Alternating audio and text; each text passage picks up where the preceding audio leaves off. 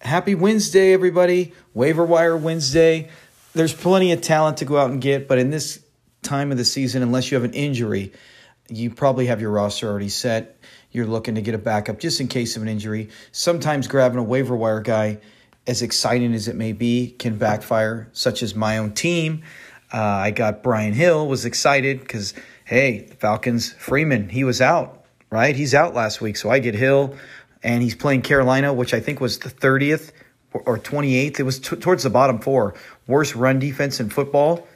So the Falcons, with their defense, the way it played against the Saints, Hill, who last year, uh, one of the few games where he actually played with Freeman being out, ran for one hundred yards on him last season.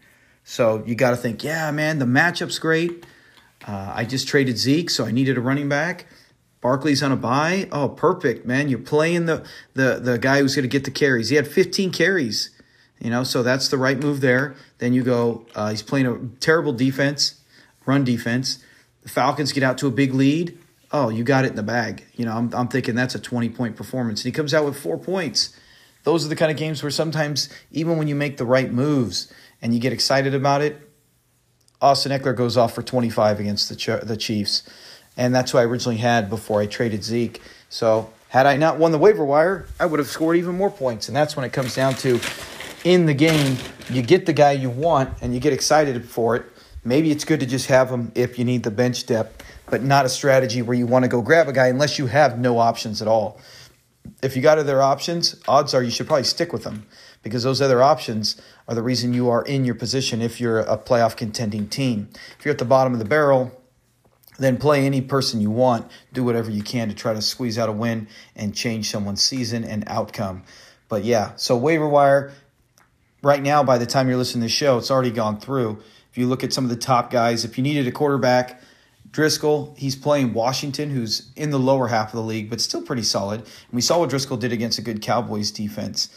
Fitzpatrick, he continues to keep the Dolphins from getting the first overall pick the way he keeps went doing decent enough, you know, not bad. I mean, look at his his numbers. Against Washington, I believe that's the game he came in, and he got ten. Since then, he's gone for twenty-four against a good Buffalo team, his ex-team. Of course, half the league is his ex-team. Um, so every game's a revenge game, it feels like, every other week for Fitzmagic. Against Pittsburgh, fourteen points, and that was two touchdowns in the first half. And then the, the Steelers took over the second half on the Monday night game. I think it was Monday night. Then you got against the Jets, twenty-six, another revenge game. Then he takes on the Colts for fifteen. Then he takes on Buffalo, another revenge game. What did I tell you? Every other week's a revenge game with this guy, and he goes for twenty-one. So this week he's going to be at Cleveland. He's a possible guy if you need a streamer. That is not an X matchup. Um, so, oh, this will be two weeks in a row. Cleveland and then Philly, two teams he never quarterbacked for. So that'll be a first on the season. But Fitzmagic, he's a possible pickup if anyone needed it. Ryan Tannehill, he continues to impress. Some of these guys, I think most of our league is set at Q B, and unless you have just an, a terrible matchup or you don't run two quarterbacks. Uh, some don't. Some do just run one, but I think throughout the season, some, almost all of us have at least grabbed a second, because we know what week we have a bye week or what guy we want to grab to play a potential. Like Jacob, as of now, he's got Jacoby Brissett for the Thursday night game. We know he's got Deshaun Watson. We'll see who he plays. He might not have made up his mind yet. Who can blame him? Uh, the Colts are a pretty solid team. You got to think – I think his career against the Colts has been excellent. Uh, I, I want to guess. This is off the top of my head, knowing how Deshaun Watson plays. And it's in at home against the Colts Thursday night.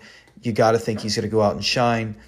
But I thought he was going to do that last week, even though it was a tougher Ravens defense and on the road. But they had a bye week. So if I had Deshaun Watson, I would feel like uh, Jacob does, probably a little frustrated. Like, you know what, man?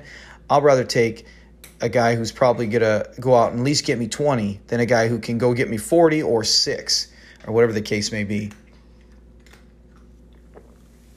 But, yeah, a lot of us, we already have guys set up. But so that's why I'm curious who who's actually going to pick up a quarterback. But if you look at Tannehill, I streamed him against Tampa Bay, and he got twenty-one when I needed a quarterback one week a few weeks ago, week eight. Uh, thirty-two against Carolina, twenty-one last week against the Chiefs.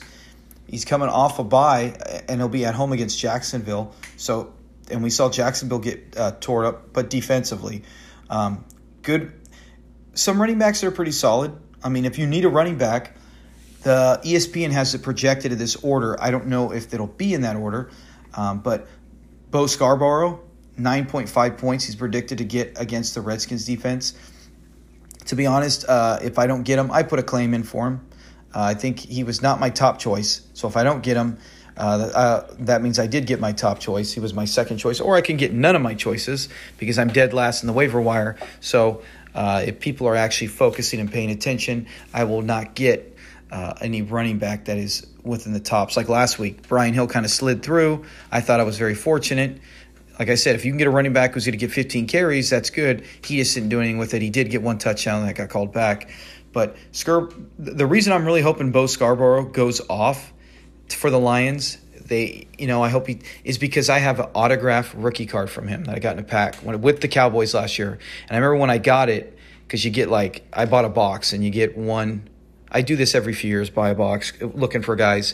You know, I did get some Lamar Jacksons, um, Baker, I got everyone. Saquon. The main thing is I wanted some Saquon Barkley and Lamar Jackson rookies. I did get some. I got a lot of cards I liked, but each one comes with I think two autographs per box. And I, you see when you open a pack and you see Bo Scarborough and he's for the Cowboys. I'm like, this guy's got. As soon as I saw him, I don't know much about him in college. I'm like, this guy's got no shot with Ezekiel Elliott. And then he's on a new team, which made me happy because now his rookie card that's autographed can go from two bucks to maybe twenty bucks. Who knows more if he plays great in Detroit. So I'm really pulling for him to do well. But he's someone you can go out and grab. He's got an interesting Thanksgiving Day matchup against the Bears at home. Uh, Wilkins, with the Colts, is a difficult situation. You got Wilkins, who's coming back from an injury. If he was one hundred percent healthy, I would say he is going to at least get fifty percent of the touches.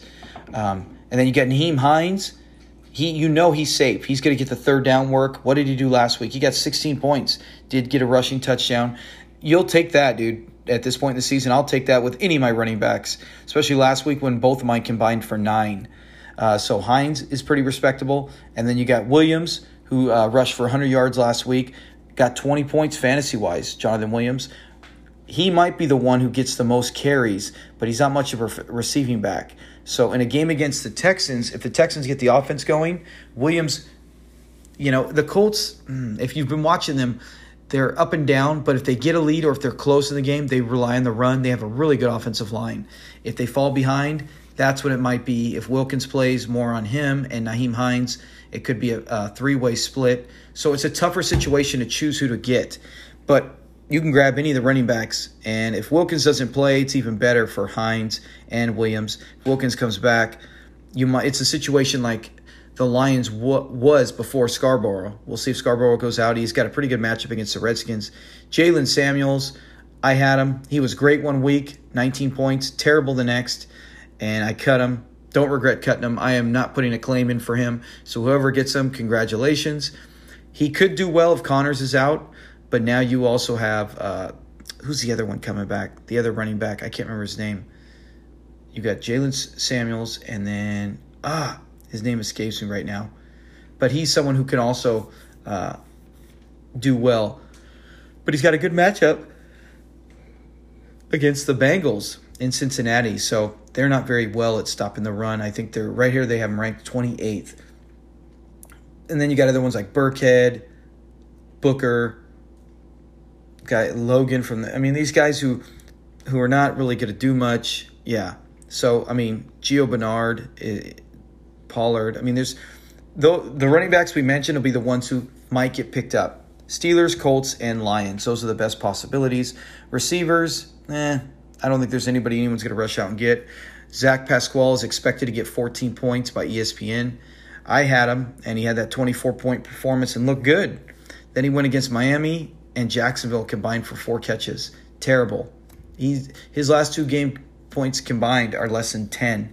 So get him, play him at your own risk. He could be a great play with Brissett, you know, Jacoby Brissett involved. Last week was a big run attack because it worked. So maybe this week if the Texans stop the run, it'll be a big pass attack, and whoever gets Pasquale will have a nice game. Will Fuller, Johnson from the Steelers, Conley from the Jags. I mean, there's there's options, but those are a lot of the options that we mentioned, other than maybe Pasquale. He'd be the best. Grant, who does special teams. Grant had a great game last week, thirty-seven points. The receiving game, he only had six, but everything else was special teams. So we know he's a big, big um, boom, giant uh, bust player. He has potential for both. But, yeah, tight ends. There are several tight ends pretty good. You go up and down that list, there's some good tight ends. Defensive players are solid defensive players. And I wonder if anyone's going to grab a defense. If you look at some of them, the Browns at home against Miami, they could be a really good play this week. Although with Myles Garrett out, are they going to be hurting at the pass rush and the sacks? Um, most of the other defenses, I don't know what to expect with. Excuse me. Oh, my goodness. So that is it for the waiver wire. I have no clue who's going to grab anyone, because I've thought in the past, oh, this guy's definitely needing a running back. He's got a guy in a bye and another guy hurt, and then they do nothing. So uh, I can't predict who's going to get picked up, who's not. Let me see. No trade deadline this week. Nothing else in N F L news to report other than slight injuries here and there. So there's not much to talk about. I'm not going to cover um, the playoffs. We talked about that a lot last night, and the one thing that we've done every year, and I just want to make it clear now so that no one goes, hey, what's going on, what happened, happened last year, or I'm, I'm trying to, maybe it didn't. Some years it's it doesn't happen, some it does, um, but basically it goes like this. First round is always the third division winner is always the three seed for the opening round. They will play the lowest remaining seed, the six seed. Four and five go heads up against each other. One and two get a bye. After that, the one seed will then play the not the lowest seed, but the team with the worst record. I have adjusted seedings before where, like, if you looked at the playoffs right now, if it started today, which it obviously doesn't with two weeks, there's plenty left. You have in the first round, you have uh, Brian, the three seed, against the six seed, Danny Rodriguez, Smoking Crew. Dino Dan, Smoking Crew against Brian. Five and six, Dino Dan six and five. He has a better record, but Brian won his division. He is the three seed. Dino Dan is the six seed. You have Jose in Paradise at six and five against Austin, Run C M C. Austin Koo is seven and four. Let's say hypothetically, Austin wins and Brian wins. Okay, so Brian, Austin, Green. I had to say that every time their two names are combined near each other. I have to say that. I mean, they were back to back in the draft. One year, I think last year or two years ago. Uh, so they both made the playoff. Anytime I talk about them, um, it's just funny. They played each other in the championship two years ago. So, and every time, that's the first thing I think of is nine oh two one oh, Brian, Austin, Green. Um, so anyways, back to the subject, as I always get off. Um, if Brian had won and Austin had won, you would say, okay, the four seed would play the one seed, while the two would play the three, right? Because the lower seed would go up. But we've never done that. I believe the N F L even flips it like that as well. Uh, I can't remember what other sport does it. If it's if it's basketball or football, I know football does, where just like the Seahawks when they were a division winner, so they got a home game. After that, they won, they won that and beat the Saints. They won on the road. They were the lowest seeds based on wins. So Brian would not play play me because he's a three seed. He's the lower record. He's five and six. We've always played in our league every year where the top seed gets a bye, and then the second round he will play the lowest remaining, the worst record. We had that one year where Jose, uh, second his first year in the league, where he made it to the second round. On the the website on our page, it had him playing a different person. Um, I think it was possibly Elijah, the second seed. Even though Jose had the worst record, so he should have been playing Matt. I had to adjust it. Matt played Jose. Matt won. Elijah lost in the second round, and Matt went on to win the championship. But that's how it's always been. So I don't want anyone to, I don't want Jacob to say, hey, wait a minute. Um, we always make the number one seed play the lowest remaining seed after the bye week. Or not seed, the lowest, the worst record. Because honestly, I don't think that, that ha- you know, it's, you don't want to have to have Brian or Jacob, who is the number one seed, and been dealing with the second, basically the second or third place team, and right with them in scoring. His his reward for winning the top seed is a bye, and then the rights to play the, the worst team each round entering from then on. Obviously, the championship he can't control, but the second round. So why would you say, oh, congratulations, you get a bye, and your prize after the bye is the team with the third best record, seven and four, even though it's the four seed because he shares the same division as uh, Jacob, so he can't be the three seed. We've always done it this way. I know Brian and Jacob one year, we talked about maybe changing it um, because the year Jacob made the finals, I remember uh, Brian, I had the second best record in the league. Me and Brian, uh, Jacob finished tie, but he had scored more points by one over me. So I had to play Bri- Brian was the three seed, and I had to play him in the first round. He's like, wait a minute, you should be the second seed and getting the bye as opposed to playing me in the first round. He didn't like that. We had talked about it earlier in the draft, but it did, nothing had ever been written in stone. We had never made it official. We just thought, you know, we've never done it that way. And a lot of people have said, hey, how about it just goes straight up? Best record gets the one seed. Second best record gets the two seed. The problem with that has always been sometimes the divisions can make a difference. Uh, you you could have two really good teams in one division and two of the worst teams in the entire league in that division, and both of you beat up on them, and now you each get uh, four wins out of the season on it. So now you say, oh, well, you know, we're we're the top two teams in the league, as opposed to the other division that might have four really good teams. Not great, but four really good teams. You come out of that division after fighting and struggling and struggling to to, to just win it and get a top three seed, and now your reward is, no, no, no, you're a fifth seed, because technically you're not better than the, the second-place team in this division. So I've never liked it that way. We've always done it this way for nine seasons. Uh, and I just put it as a, a thought because I was going over the playoffs if it happened, you know, and I was like, oh, you know, I have to sometimes edit it. And, I mean, it might not even happen. You could see it where right now you could have uh, Austin win and Dino Dan win. Well, then Dino Dan, I would play Austin anyways, and Dino Dan would go take on – and that's because of the win-loss, regardless of the seeds. Six and five against seven and four, Jacob's going to automatically get the six and five team.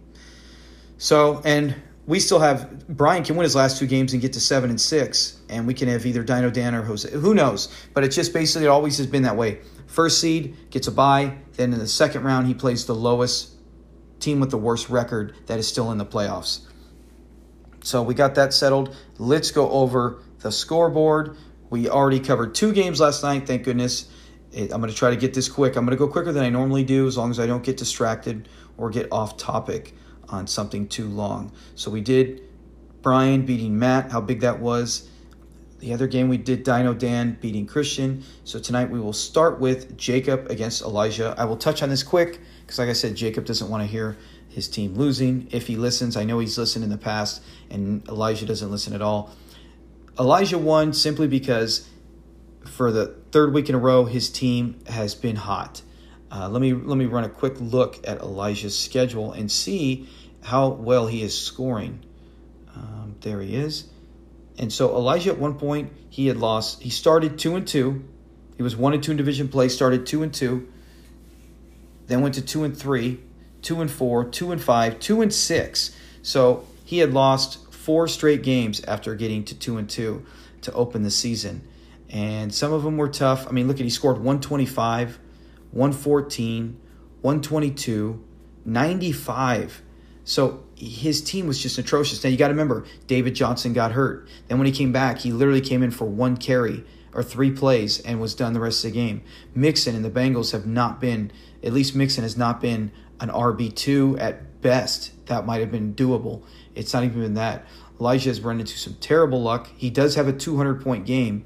Week three, one of Austin's few losses, uh, one eighty-six to two oh one. How bad does that sting? Uh, but if you look at Elijah's losses, yeah, one thirty-one, one twenty-three. He's not a very top-scoring team until you get to his three-game winning streak. Now, one fifty-two. He scored one fifty-two against Eric, and that was after Eric had just scored two hundred. So that you got to chalk up to Eric having a bad week. seventy-seven. He, the guy was averaging, I think, about one forty points per game, so he almost got half of what he averaged. Elijah still scored one fifty-two, so you can't. Like I said, if you get over one forty, most of the time you might get a, you should get a win. Maybe sixty percent of the time. You get over one fifty, you're you're probably uh, seventy percent of the time going to get a win. So he won one fifty-two, good game. Then he beat Steve one thirty-eight, not that high, but it's almost one forty, pretty good. And then last week he beats Jacob the number one team in our league. Only Jacob's second loss all season, one eighty-two to one forty. So most weeks, Jacob's beating Elijah, but this is the week as Elijah's gotten hot, two of the last three weeks, really hot with one fifty-two and a one eighty-two. So why is he getting hot? Let's look at his team. What is his? What? Who's scoring on his team? Well, Jameis Winston has been consistent for him all season, even in the turnover battle. He's a top six quarterback, averaging twenty-six per game. Mixon had sixteen, so you'll take that. He was back in Oakland, his hometown, had seventy-five people there, had to get seventy-five tickets. But he had a pretty big game, eighty-yard plus and a touchdown, sixteen points. Keenan Allen, welcome back. Remember, Keenan Allen the first three weeks was one of the best in football. Uh, back-to-back weeks, he's had sixteen and a half against Oakland and twenty-one against K C. Now, that's not week three against Houston when he had forty-eight, but that's also way better than week five against Denver for five. So he's actually becoming a wide receiver two with those numbers. He's still a top ten on the season. Devontae Parker. In the fantasy world, they've been talking about Parker, how good he's been doing this season, especially since week four against the Chargers, seventeen points. Washington, a touchdown, eleven points. Against Buffalo, sixteen, a touchdown. Three straight weeks he had a touchdown. Then eleven, then fifteen against the Jets, then eleven against the Colts, then twenty-five against Buffalo, a season high. And he's got at Cleveland, Philly, which will be a good one, week thirteen. So Elijah keeps playing Parker. He is slowly on the rise and should definitely be someone that could be considered a wide receiver too. With Keenan Allen and Parker and Marvin Jones, Marvin Jones, he's got to be top twenty. Yeah, he's ranked fourteenth. Now, Jones' numbers have been pretty consistent, nine, ten, then ten, and he had twenty-seven against Philly. Like I said, the Eagles, they love to give up the pass. Only three against Green Bay, but then forty-three, thirty-one, twelve, and twenty with, what is it, seven touchdowns in a five-week span. So he's getting hot. He's got Washington up next. Uh, so even with the quarterback change, he still put up twenty, but you got to give it to the reason Elijah's winning is because he's got Jones, Parker, and Allen being probably high-end wide receiver twos. That's usually top twenty-four. You get three receivers who are top twenty-four, consistent numbers of double digits, around fifteen points or more. With a quarterback like Winston, you're going to win uh, most games because not everyone can get that. I know we all got – every team has a Tyreek Hill. Every team has an elite threat. But do you? I would rather have three receivers like last year when I had Cooper and Woods, just in those two in my receiver slot. Uh, both of them um, finishing the season as top twelve receivers. Now, they none of them were ever number one, but they were still – I would rather have like that. I'd rather you give me a, t- a number ten and twelve who can consistently get me around fifteen to twenty points a game. I'd rather have that than a receiver like, let's say, Mike Evans, who I still love and I would take in a second. But if you have a solid core with your quarterback, a pretty top tight end, or if you don't have the top tight end, a real good running back and maybe a, a, a R B two – I would. You want some position where you have consistency, and that's what Elijah has the last three weeks. His three receivers have been consistent. They're averaging probably about seventy points a game, which is really making it good because then you pop in Winston, and that's one hundred. Through those four, he's got one hundred, so now he just needs another five guys to break about fifty for him, and he'll get that one hundred fifty-point threshold.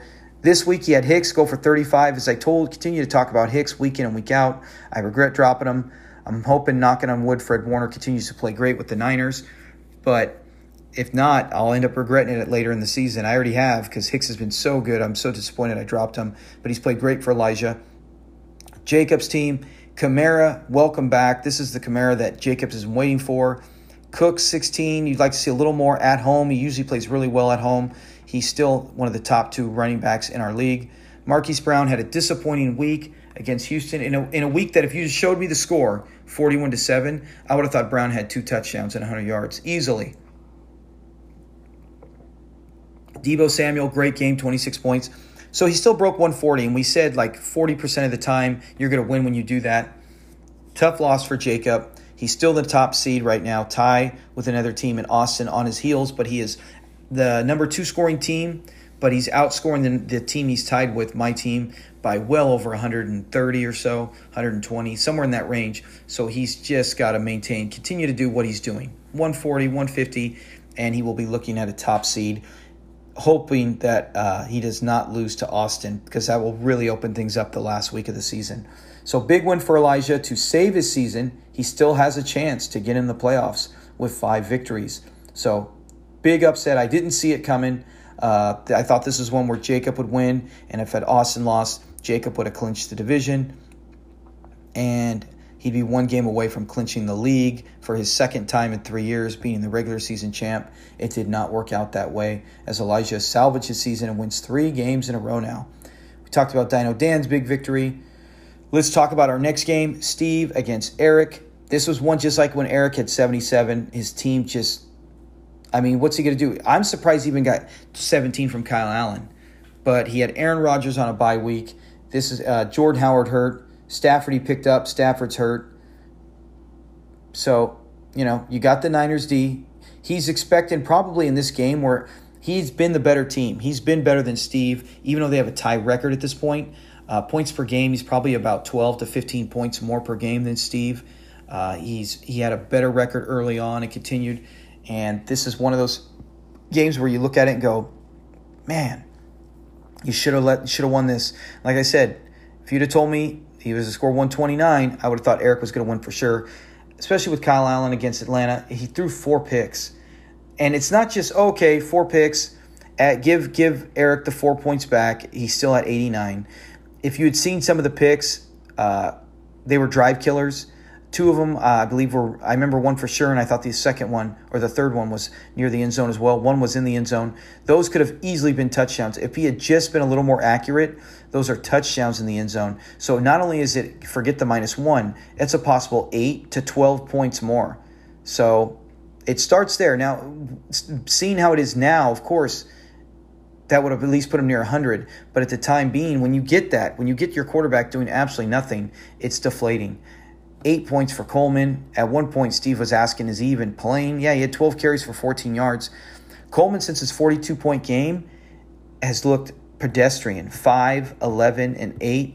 And it's like he's the kind of guy where you don't want to bench him because he's also had fifteen, thirteen, and like I said, the forty-two-point game. And you're thinking, okay, good game at home, twelve carries, I'll take that. He had three catches for forty-eight yards. I got to see, did he have a fumble? No, he had no fumbles. So with twelve carries and three receptions for forty-eight yards, if you'd have just told me, hey, he's going to get the ball twelve times carrying it and three catches for forty-eight, I would have guessed a fifteen to twenty-point game. He only got eight. So that was very disappointing. Juju Smith-Schuster, injured. That killed. That really hurt.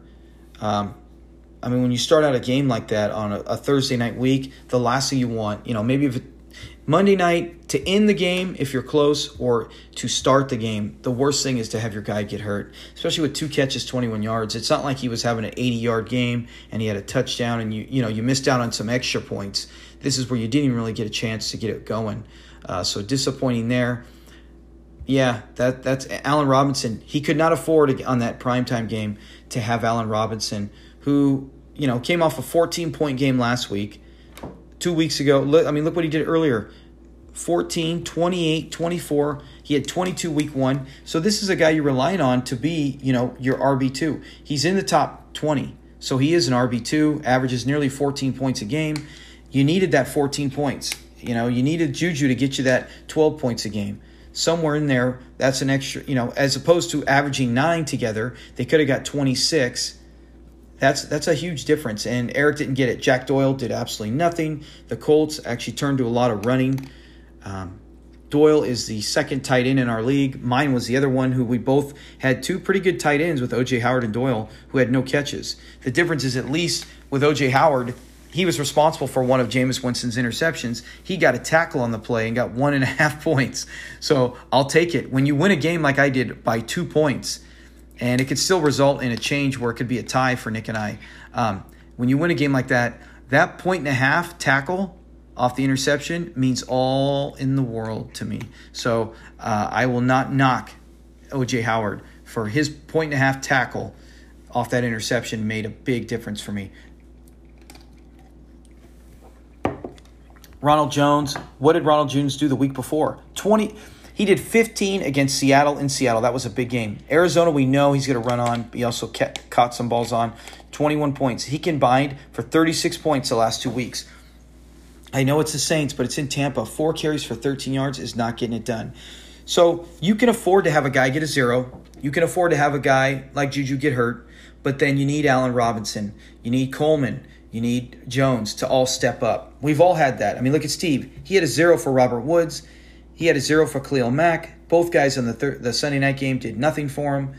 Um, single digits by McDonald and Williams. And Mostart, he had one, two, three, three guys in single digits and two zeros. He still won.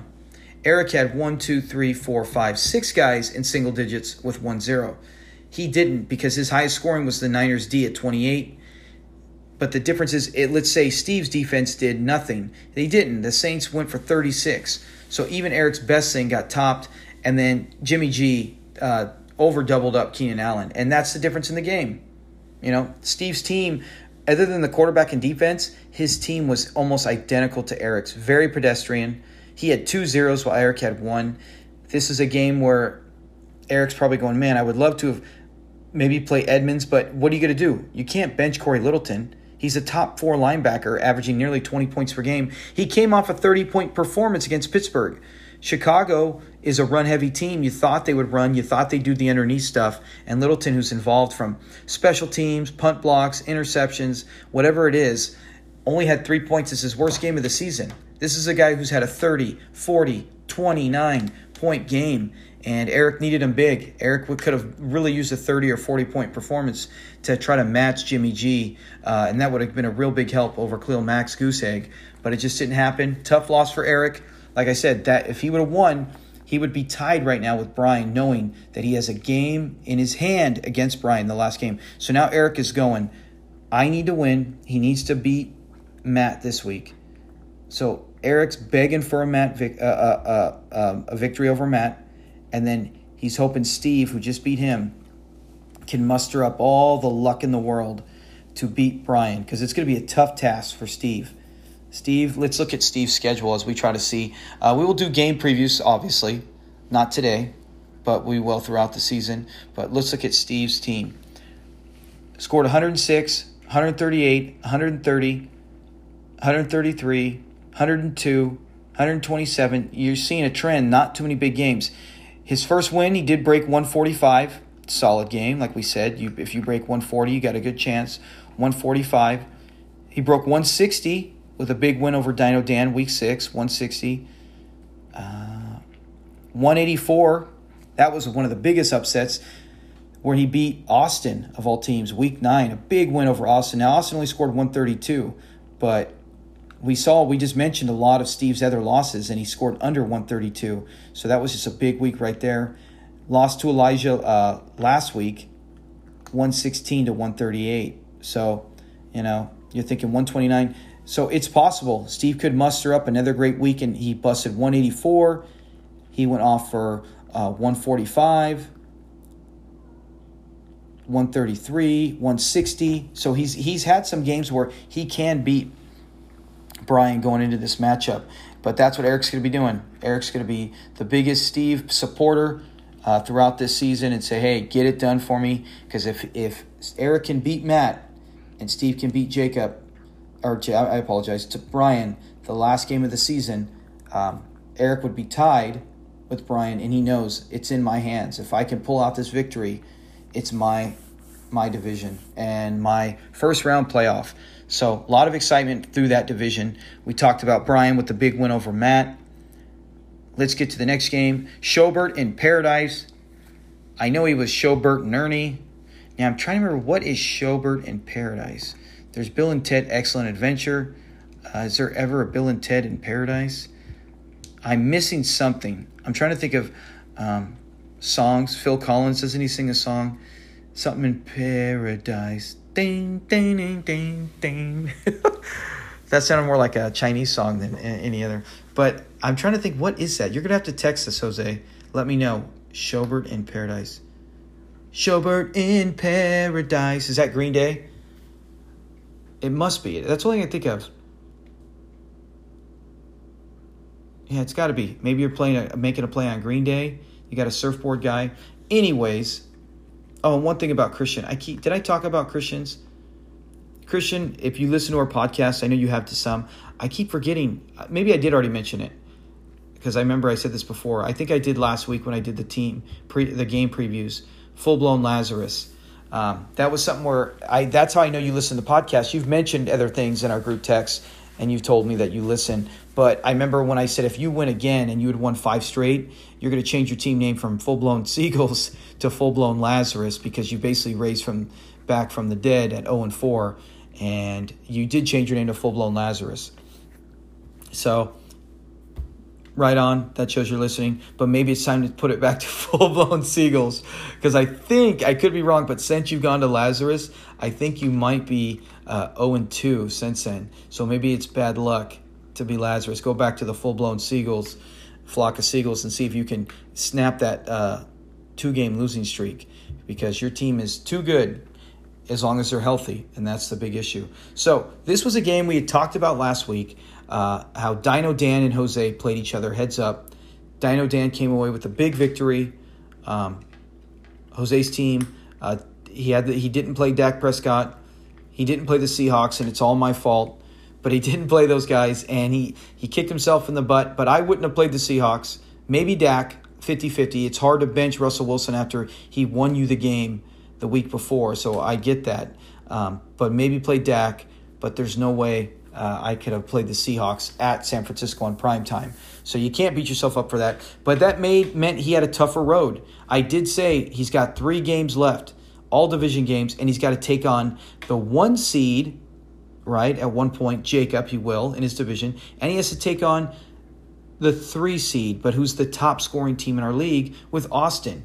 And so the win over Dino Dan would have gave him breathing room where, hey, all he has to do is beat Elijah – right? Beat Elijah and you'll get to six wins, or beat Elijah and you'll get to seven wins. You got to just, you know, get that six win against Dino Dan. Then you you get that win over Elijah, who doesn't mean you well. We just saw Elijah. What did he get break? one eighty? I think Elijah was he the, I mean, that was Dino Dan who broke one eighty. Yeah, Elijah broke one eighty-two. He was point three away from the highest score of the week. So there's no gimme on Elijah. Uh, that's not the point. But you look at the schedule, you look at the scores, you look at the record, and the easiest team he had left was Elijah, who's won three straight, by the way. But that looked, at the time, easier than beating Dino Dan or Austin or Jacob. So he loses to Dino Dan. Tough loss, big win for Dino Dan to save him. And then Dino Dan follows that up with an even bigger division win over Christian for the two oh sweep. And uh, Christian been bit by bad luck uh, for the second year in a row as we're coming down the stretch. I'm hoping everything comes out with Tyreek Hill, even though I think they're on the bye week this week. So this is a tough week for Christian. He's going to need to get everything. We'll cover that game in the preview coming up tomorrow's episode. Uh, definitely want to talk about that game because there's a lot on the line, and Christian's team has a bunch of guys on bye. So Jose comes up with the victory over Austin, which was huge because he needed it more than anything, because then he doesn't have to, now he does not have to go in the, I have to beat Jacob. You know, even in a loss, even if he finishes with six wins, is he continues to score one sixty-nine, one eighty, one fifty-five, anything like that, he's going to try to get at least a six seed and um, continue with six wins. He can still get in the playoffs by being a higher scoring team than the other teams who are seven and lower and who do not have seven wins as there possibly can be. But it takes the pressure off Jose, and the fact that he beat an elite team with a one sixty-nine and one sixteen. No way did I think Mahomes. I for, when I looked at this, I honestly forgot it was in Mexico City. I kept thinking it was in L A. I thought Mahomes would light them up. Now, I think that stadium was crap, and people were getting hurt left and right. Was it the, the stadium's fault? Possibly. Uh, not sure. But Dak Prescott came out and just blew the doors off the off the car. I mean, I didn't think he'd go for forty-five. But look at him. Third, twenty-four three weeks ago, thirty-five last week, and forty-five this week. So you know against New England he's going for fifty-five, right? Yeah, right. That would be awesome. I can't see that happening, but I would love that so much. But Dak Prescott is the number two quarterback in our league. The number one quarterback in our league is, Lamar, uh, I believe, is Lamar Jackson.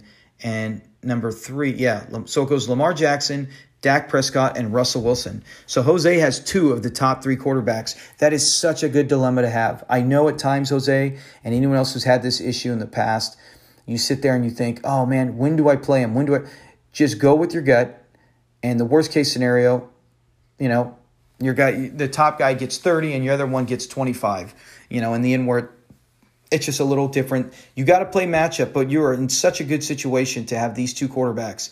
And you have Russell Wilson next year under contract, I believe, as well. And then you, who knows what you'll do with Dak. Maybe you'll sign Dak to a contract extension and trade Russell. Who knows?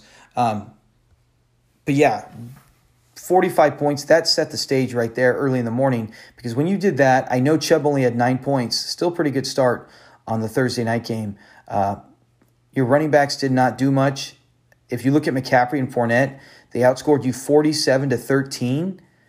forty-seven to thirteen, it's almost identical as you outscored him forty-five to seventeen with the quarterback. So you're the three core that I always say, quarterback, two running backs.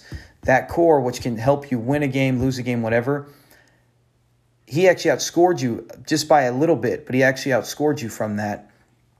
But you still did enough with, thank God, Dak Prescott really carried you up. Because then you go Edelman, fourteen, great game. Fitzgerald, good game, twelve points. Kelsey, twenty-two. I mean, you survived Tyler Boyd. So you had nine for Chubb. Like I said, not bad. Frank Gore, four, and Tyler Boyd, two. Three guys in single digits. We talked about that with Eric's game, where you can, you can get a guy. Like if Boyd had zero, does it make a difference? You're still at one sixty-seven. So Boyd does nothing. Gore does nothing. Chubb has a pretty respectable game, but because you had Fitzgerald and Edelman, th- that's what I said. Get a core of something. You the biggest reason you did that was able to get by with this is Schobert. Schobert in Paradise got you forty-seven points, and you do Dak Prescott forty-five. That should be it, man. Unless unless Austin had Darius Leonard, who last week had forty plus points. If he responded by, with that, and he didn't have Tyreek Hill go down. And Sanu go down. Because, I mean, look at his bench. He's got Cobb on his bench with twenty-six. He's got Sam Darnold with twenty-nine. He could have played him instead, but there's no way you're going to bench Mahomes. Um, he could have still had a, a respectable game. But I, you know, the good news is no matter who he played, Jose, you're going to win. If he, if he put Cobb in there, you're not going to bench Leonard. Galladay didn't play well. But a giant win for Jose. And this is what I'm loving is as you look at Jose, who got Nick Chubb, only had nine points, but we know Carson was on a bye and Freeman was hurt. Well, now Carson's coming back. So he's got Carson who is – what is Carson? He's an R B two at least. Yeah, he's top ten, so he's an R B one. He is a top twelve running back right now in the league, seventeen points a game. And you put that with Chubb, who can be super dangerous, with Prescott, your three receivers with Boyd, Edelman, Fitzgerald. You also got Alshon Jeffrey. I like Slayton from the Giants. Um, we'll see. I think Slayton does better as long as uh, Shepard's out. With Shepard back, we'll see if Slayton's still uh, – Daniel Jones might rely on him still. But this is kind of a new core we've seen from Jose's team, and they look scary. They look really good. Jose is is not a team that I would – I put it like this. Three weeks ago, I would have said I feel like the title can go to any of the top three teams, and I wouldn't be shocked. Even the fourth, even Brian – we've already covered the history. I'm not going to break it down with Brian and Eric in that whole division, how they've they've given up so much. But Brian's team, I think, has given up the most in the league, if not one point away from the second most. He has been snake bitten so much from such a very good roster. And if Brian goes on to win the title, I would not be shocked. But with, you know, three weeks ago to a month ago, anyone could have. Anyone who gets in the playoffs still can. Dino Dan could have. Jose could have. I liked Jose's three receivers with Lockett, Edelman, and Boyd.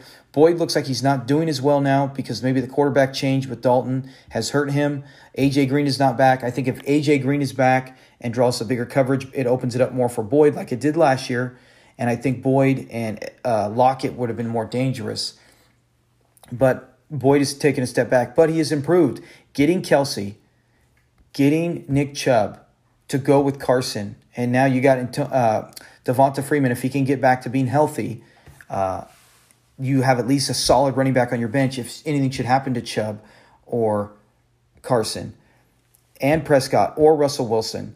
That is a team. That, now I look at Jose's team and I say, I would not be shocked if Jose wins the title. I wouldn't. I'm, I'm being one hundred percent honest. If Jose goes on to win this title, he just if this was a playoff preview, Austin is going to be in the playoffs. He's already got seven wins, and he's the number one scoring team.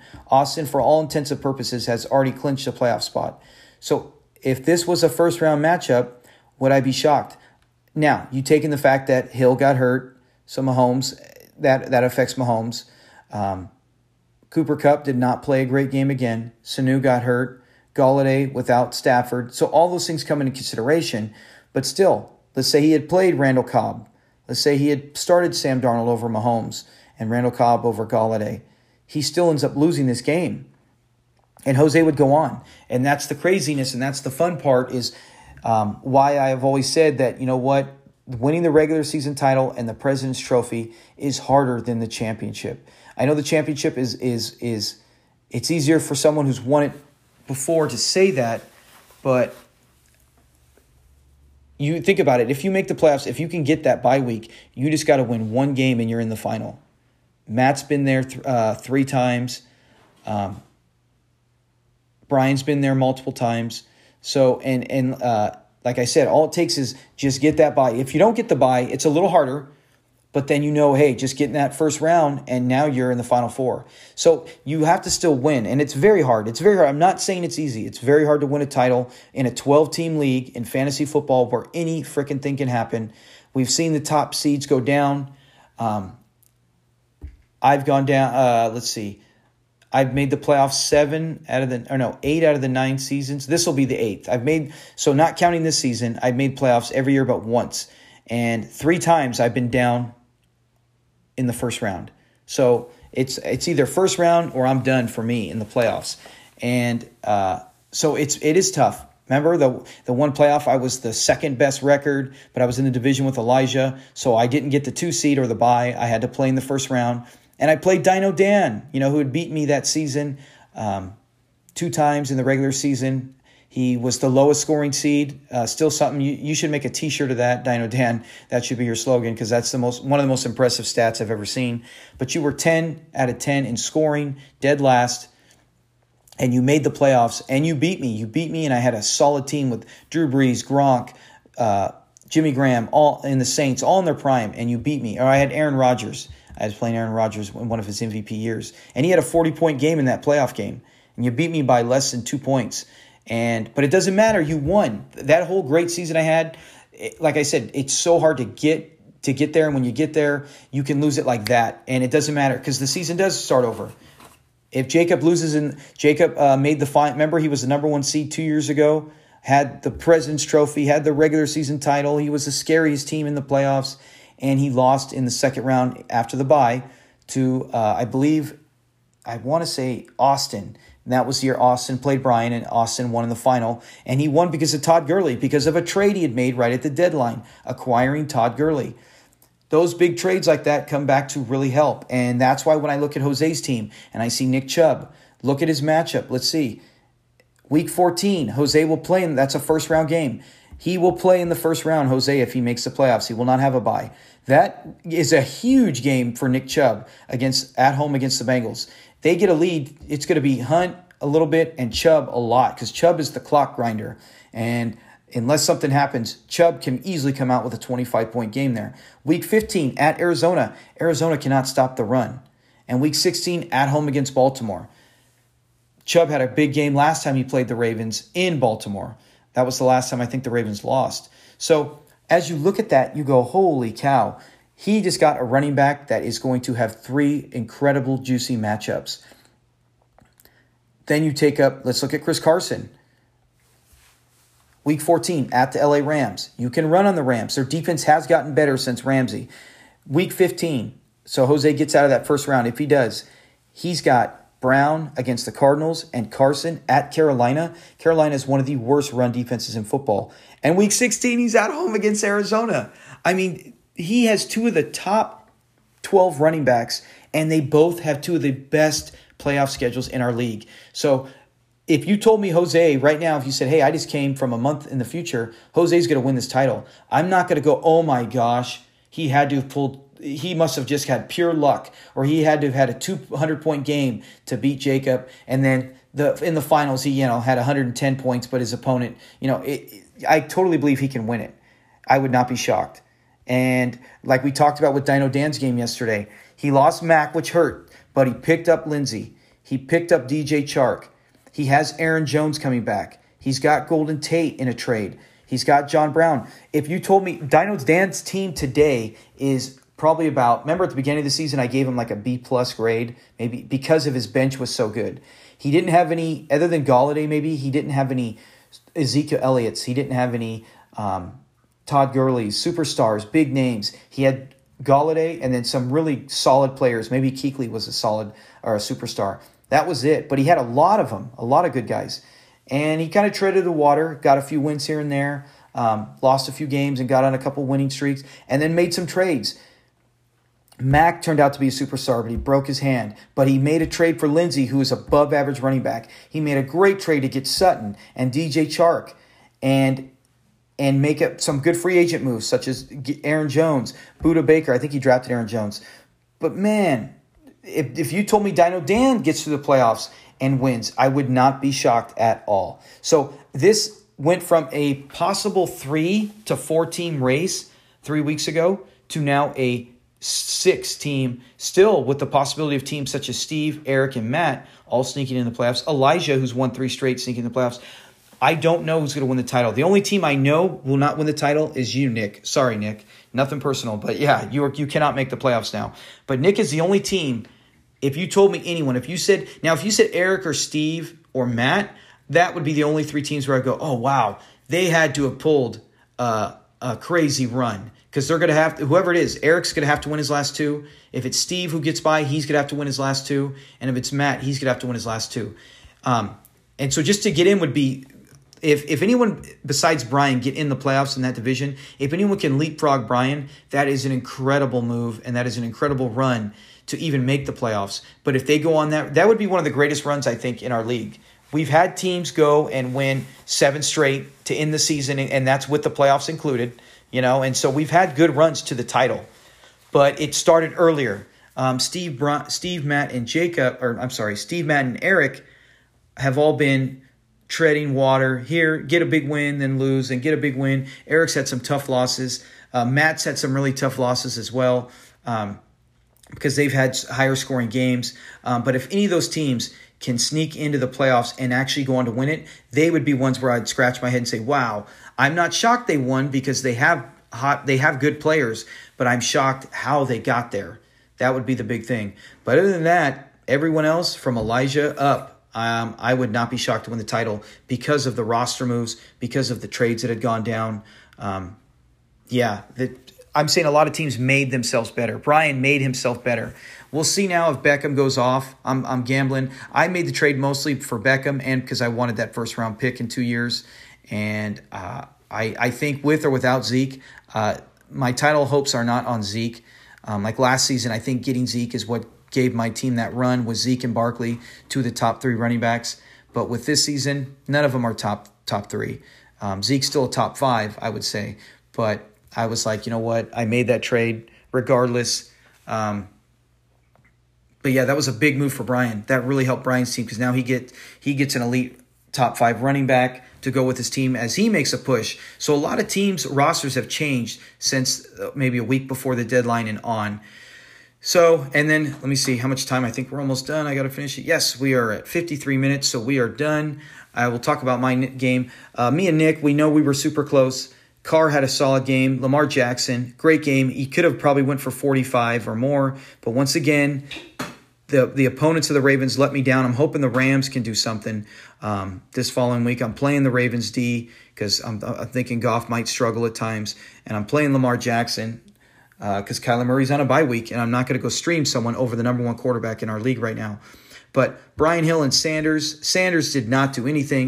I thought New England's run defense, who had struggled two weeks in a row, would at least give up something. Sanders did have double-digit carries, which is nice, but he didn't do anything. So I'm I'm hoping he plays better down the stretch. I'm not looking. He is not going to be a twenty. The Eagles don't use him like that. So I didn't trade for him thinking that. I just think he's a solid enough running back to maybe be a low R B two. That's like maybe a top twenty. You know, he if he can go out there and get there ten to twelve points, I'm happy with that. Um, but Sony Michel, I, if Damian Williams doesn't get hurt, Nick wins this game, and Dino Dan still has a shot at the division. But four carries for seven yards. He had one catch for six. He finished with one point. If he didn't get hurt, he could have had a touchdown, which would have gave Nick the victory. So I do not celebrate. I celebrate the fact that I can get that di- division in the bye week. But I don't celebrate thinking my team was better than Nick this week. On the season it is, But this week, Nick's team played well enough to win because I didn't have anyone get injured. It's not like, oh, well, you know what? I lost uh, O J Howard at the beginning of the game, so it kind of evened out. No, O J Howard did nothing other than that tackle, which proved to be huge, but he didn't do anything. Sanders, Hill, they didn't do anything. Michelle didn't do anything. Williams didn't get a chance. He had four carries and didn't do much with it. But Calvin Ridley, great play by Nick, thirty-three points. That allowed him to have potential to win. twenty-seven points by the Chiefs' defense. Um, the only thing that was really good for me is Lamar Jackson continues to do well. D J Moore had a great game with eighteen and a half points. Fred Warner, keep it up, baby. I'm loving you right now. I mean, if you continue to play this well, uh, I wouldn't be shocked if I put a contract on you next year.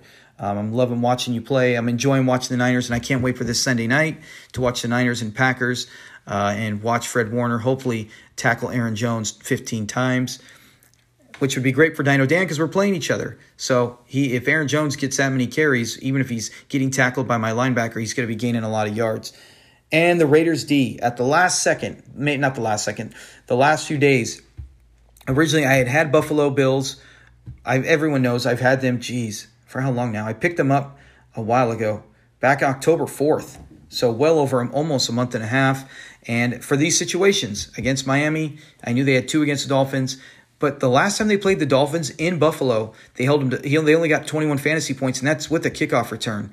So I said, you know what? The Raiders are at home. They kicked the Chargers' butt.